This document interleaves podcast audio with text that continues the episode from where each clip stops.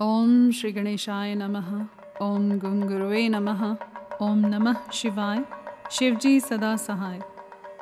उमा संहिता अध्याय छियालीस।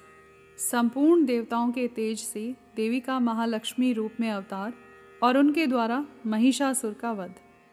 ऋषि कहते हैं, राजन, रंभ नाम से प्रसिद्ध एक असुर था, जो दैत्य वंश का शिरोमणि माना जाता था। उससे महातेजस्वी महिष नामक दानव का जन्म हुआ था।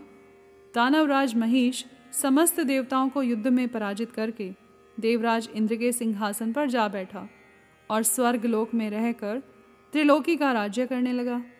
तब पराजित हुए देवता ब्रह्मा जी की शरण में गए। ब्रह्मा जी भी उन सबको साथ ले उस स्थान पर गए जहाँ भगवान शिव और विष्णु विराजमान थे। वहाँ पहुँचकर सब देवताओं ने शिव और केशव को नमस्कार किया तथा अपना सब वृतांत यथार्थ रूप से ब्योरेवार कह सुनाया। वे बोले, भगवान, दुरात्मा महिषासुर ने हम सबको सम्रांगण में जीतकर स्वर्गलोक से निकाल दिया है। इसलिए हम इस मृत्युलोक में भटक रहे हैं और कहीं भी हमें शांति नहीं मिल रही है। उस असुर ने इंद्र आदि देवताओं की कौन कौन सी दुर्दशा नहीं की है सूर्य, चंद्रमा, वरुण, कुबेर, यम, इंद्र, अग्नि, वायु, गंधर्व, विद्याधर और चारण। इन सब के तथा अन्य लोगों के भी जो कर्तव्य कर्म हैं, उन सबको वह पापात्मा असुर स्वयं ही करता है। उसने दैत्य पक्ष को अभय दान कर दिया है। इसलिए हम सब देवता आपकी शरण में आए हैं। आप दोनों हमारी रक्षा करें। और उस ससुर के वध का उपाय शीघ्र ही सोचें, क्योंकि आप दोनों ऐसा करने में समर्थ हैं। देवताओं की यह बात सुनकर भगवान शिव और विष्णु ने अत्यंत क्रोध किया। रोष के मारे उनके नेत्र घूमने लगे। तब अत्यंत क्रोध से भरे हुए भगवान शिव और विष्णु के मुख से तथा अन्य देवताओं के शरीर से तेज प्रकट हुआ। तेज का वह महान पुंज अत्यंत प्रज्वलित हो, दसों दिशाओं में प्रकाशित हो उठा। दुर्गा जी के ध्यान में लगे हुए सब देवताओं ने उस तेज को प्रत्यक्ष देखा। संपूर्ण देवताओं के शरीर से निकला हुआ वह अत्यंत भीषण तेज, एकत्र हो, एक नारी के रूप में परिणत हो गया। वह नारी साक्षात महिष मर्दिनी देवी थी। उनका प्रकाशमान मुख भगवान शिव के तेज से प्रकट हुआ था। भुजाएँ विष्णु के तेज से उत्पन्न हुई थी। केश यमराज के तेज से आविर्भूत हुए थे। उनके दोनों स्तन चंद्रमा के तेज से प्रकट हुए थे। कटी भाग इंद्र के तेज से तथा जंघा और उरु वरुण के तेज से पैदा हुए थे। पृथ्वी के तेज से नितंब का और ब्रह्मा जी के तेज से दोनों चरणों का आविर्भाव हुआ था। पैरों की अंगुलियाँ सूर्य के तेज से और हाथ की अंगुलियाँ वसुओं के तेज से उत्पन्न हुई थी। नासिका कुबेर के दांत प्रजापति के, तीनों नेत्र अग्नि के दोनों भौहें साध्य गण के, दोनों कान वायु के तथा अन्य देवताओं के तेज से प्रकट हुए थे। इस प्रकार देवताओं के तेज से प्रकट हुई कमलालया लक्ष्मी ही वह परमेश्वरी थी। संपूर्ण देवताओं की तेजो राशि से प्रकट हुई उन देवी को देखकर सब देवताओं को बड़ा हर्ष प्राप्त हुआ। परंतु उनके पास कोई अस्त्र नहीं था।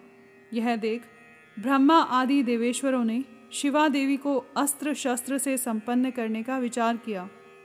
तब महेश्वर ने महेश्वरी को शूल समर्पित किया।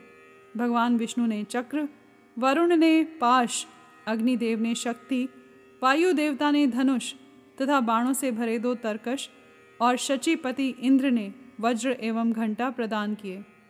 यमराज ने कालदंड, प्रजापति ने अक्षमाला, ब्रह्मा ने कमंडलू एवं सूर्यदेव ने समस्त रोम कूपों में अपनी किरणें अर्पित की। काल ने उन्हें चमकती हुई ढाल और तलवार दी। शीर सागर ने सुंदर हार तथा कभी पुराने न होने वाले दो दिव्य वस्त्र भेंट किए। साथ ही उन्होंने दिव्य चूड़ामणि, दो कुंडल, बहुत से कड़े, अर्धचंद्र, केयूर, मनोहर नुपुर, गले की हंसली और सब अंगुलियों में पहनने के लिए रत्नों की बनी हुई अंगूठियाँ भी दी।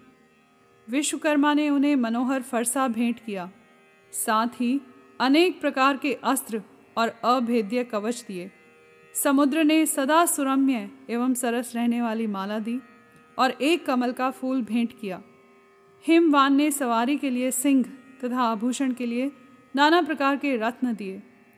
कुबेर ने उन्हें मधु से भरा पात्र अर्पित किया तथा सर्पों के नेता शेषनाग ने विचित्र रचना कौशल से सुशोभित एक नागहार भेंट किया, जिसमें नाना प्रकार की सुंदर मणियाँ गुथी हुई थी। इन सबने तथा दूसरे देवताओं ने भी आभूषण और अस्त्र शस्त्र देकर देवी का सम्मान किया। तत्पश्चात उन्होंने बारंबार अट्टाहस करके उच्च स्वर से गर्जना की। उनके उस भयंकर नाद से संपूर्ण आकाश गूंज उठा। उससे बड़े ज़ोर की प्रतिध्वनि हुई। जिससे तीनों लोकों में हलचल मच गई। चारों समुद्रों ने अपनी मर्यादा छोड़ दी। पृथ्वी डोलने लगी। उस समय महिषासुर से पीड़ित हुए देवताओं ने देवी की जय जयकार की। तदंतर सब देवताओं ने उन महालक्ष्मी स्वरूपा पराशक्ति जगदम्बा का भक्ति गदगद वाणी द्वारा स्तवन किया। संपूर्ण त्रिलोकी को क्षोभग्रस्त देख देव वैरी दैत्य अपनी समस्त सेना को कवच आदि से सुसज्जित कर हाथों में हथियार ले सहसा उठ खड़े हुए। रोष से भरा हुआ महिषासुर भी उस शब्द की ओर लक्ष्य करके दौड़ा और आगे पहुंचकर उसने देवी को देखा, जो अपनी प्रभा से तीनों लोगों को प्रकाशित कर रही थी। इस समय महिषासुर के द्वारा पालित करोड़ों शस्त्रधारी महावीर वहाँ आ पहुँचे। चिक्षुर, चामर, उदग्र, कराल उद्दत बाशकल ताम्र, उग्रास्य, उग्रवीर्य, बिड़ाल, अंधक, दुर्धर, दुर्मुख, त्रिनेत्र और महाहनु। ये तथा अन्य बहुत से युद्ध कुशल शूरवीर समरांगण में देवी के साथ युद्ध करने लगे। वे सब के सब अस्त्र शस्त्रों की विद्या में पारंगत थे। इस प्रकार देवी और दैत्यगण दोनों परस्पर जूझने लगे। उनका वह भीषण समय मार काट में ही बीतने लगा। इस तरह भयानक युद्ध होने के बाद महिषासुर देवी के साथ माया युद्ध करने लगा। तब देवी ने कहा, रे मूढ़, तेरी बुद्धि मारी गई है। तू व्यर्थ हट क्यों करता है? तीनों लोकों में कोई भी असुर युद्ध में मेरे सामने टिक नहीं सकते। यूँ कहकर सर्वकलामयी देवी कूद कर महिषासुर पर चढ़ गई। और अपने पैर से उसे दबाकर उन्होंने भयंकर शूल से उसके कंठ में आघात किया। उनके पैर से दवा होने पर भी महिषासुर अपने मुख से दूसरे रूप में बाहर निकलने लगा। अभी आधे शरीर से ही वह बाहर निकलने पाया था कि देवी ने अपने प्रभाव से उसे रोक दिया। आधा निकला होने पर भी वह महाअधम दैत्य देवी के साथ युद्ध करने लगा। तब देवी ने बहुत बड़ी तलवार से उसका सिर काट कर उस असुर को धराशायी कर दिया। फिर तो उसके सैनिक गण, हाय हाय! करके नीचे मुख किए, भयभीत हो रणभूमि से भागने और त्राही त्राही की पुकार करने लगे। उस समय इंद्र आदि सब देवताओं ने देवी की स्तुति की, गंधर्व गीत गाने लगे और अप्सराएँ नृत्य करने लगी। राजन, इस प्रकार मैंने तुमसे देवी के महालक्ष्मी अवतार की कथा कही है। अब तुम सुस्थिर चित्त से सरस्वती के प्रादुर्भाव का प्रसंग सुनो। यहाँ पर अध्याय छियालीस समाप्त हुआ। कर्पूर गौरम करुणावतारम संसार सारम भुजगेंद्रहारम सदा वसन्तं हृदयारविन्दे भवं भवानी सहितं नमामि